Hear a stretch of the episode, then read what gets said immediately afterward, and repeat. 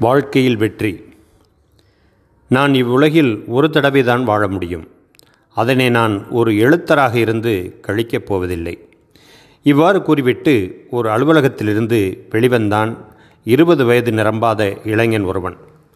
அப்பொழுது அவன் மிகவும் ஏழை. எனினும் எழுத்து வேலையை உதறித்தள்ளி கலையுலகில் புகழ்ந்தான். பெரிய எழுத்தாளனாக வேண்டுமென்ற ஆசை அவனுக்கு இருந்ததனால் இது நடந்தது ஆயிரத்தி எட்நூற்றி எழுபத்தி ஏழாம் ஆண்டில். நூல்களும் நவீனங்களும் எழுதத் தொடங்கினான். ஒன்பது ஆண்டுகள் எழுதினான். எழுதிய நூல்களை எவரும் ஏற்றுக்கொள்ளவில்லை. கைப்பிரதிகளை பிரசுரகர்த்தாக்களுக்கு தபாலில் அனுப்புவதற்கு கூட கையில் காசிருக்காது. ஆடைகளோ கந்தல் செருப்புகள் நிறைய துவாரங்கள். இந்த கோலத்திலே கூடத்துடனேயே லண்டன் தெருக்களில் நடந்து செல்வான் அவன். தாங்க முடியாத வறுமை. எங்கு நோக்கினும் ஏமாற்றமும் தோல்வியுமே அவனுக்கு.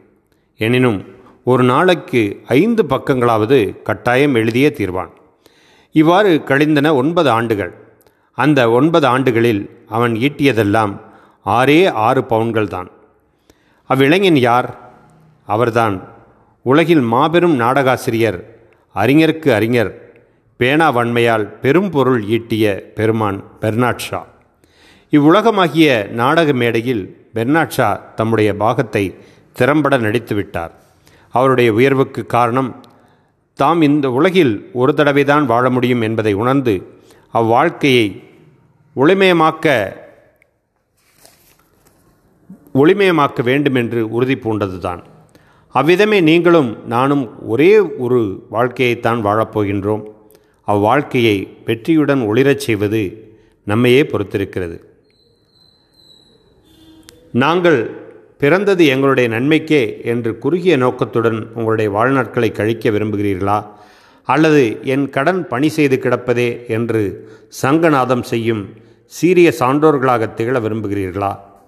குடத்திலிட்ட விளக்கைப் போல சிறிது நேரம் மினுமினுக்கு பின்பு அணைந்துவிட நினைக்கிறீர்களா? அல்லது குன்றின் மேலிட்ட சுடர் போல குவளையம் முழுவதும் பிரகாசமாக வாழ நினைக்கிறீர்களா? மண்ணுக்கு பாரமாகவும் விண்ணுக்கு வெறுப்பாகவும் சோற்றுக்கு கேடாகவும் உங்களுடைய வாழ்க்கையை கழிக்க நீங்கள் கருதிவிட்டீர்களா? அல்லது நீடு வாழ்ந்து நெடும்பணி செய்து உலக வரலாற்றில் ஒளி பொருந்திய பக்கங்களில் உங்களுடைய பெயர் பொன்னெழுத்துகளால் பொறிக்கப்பட்டு பிரகாசிக்கும்படி செய்ய கருதுகிறீர்களா? இவற்றை நீங்கள்தான் நிர்ணயிக்க வேண்டும். உங்களுடைய விதி உங்களுடைய கையிலே தான் இருக்கிறது. இந்த பகுதிகள் வாழ்க்கையில் வெற்றி என்ற தலைப்பிலே தமிழில் வெளிவந்த முதல் தன்னம்பிக்கை நூல். இந்த நூலை எழுதியவர் ஆசிரியர் எம்ஆர்எம் அப்துல் ரஹீம் அவர்கள். இரண்டு லட்சம் பிரதிகளுக்கு மேல் விற்பனையாகி சாதனை படைத்து கொண்டிருக்கும் தன்னம்பிக்கை நூல் இது. இதை யுனிவர்சல் பப்ளிஷர்ஸ் வெளியிட்டிருக்கிறார்கள். இந்த நூலின் விலை ரூபாய் தொண்ணூறு மட்டுமே. இதை வாங்கி பயன்பெற வேண்டும் என்று உங்களை அன்போடு கேட்டுக்கொள்கிறோம். எல்லா புகழும் இறைவனுக்கே.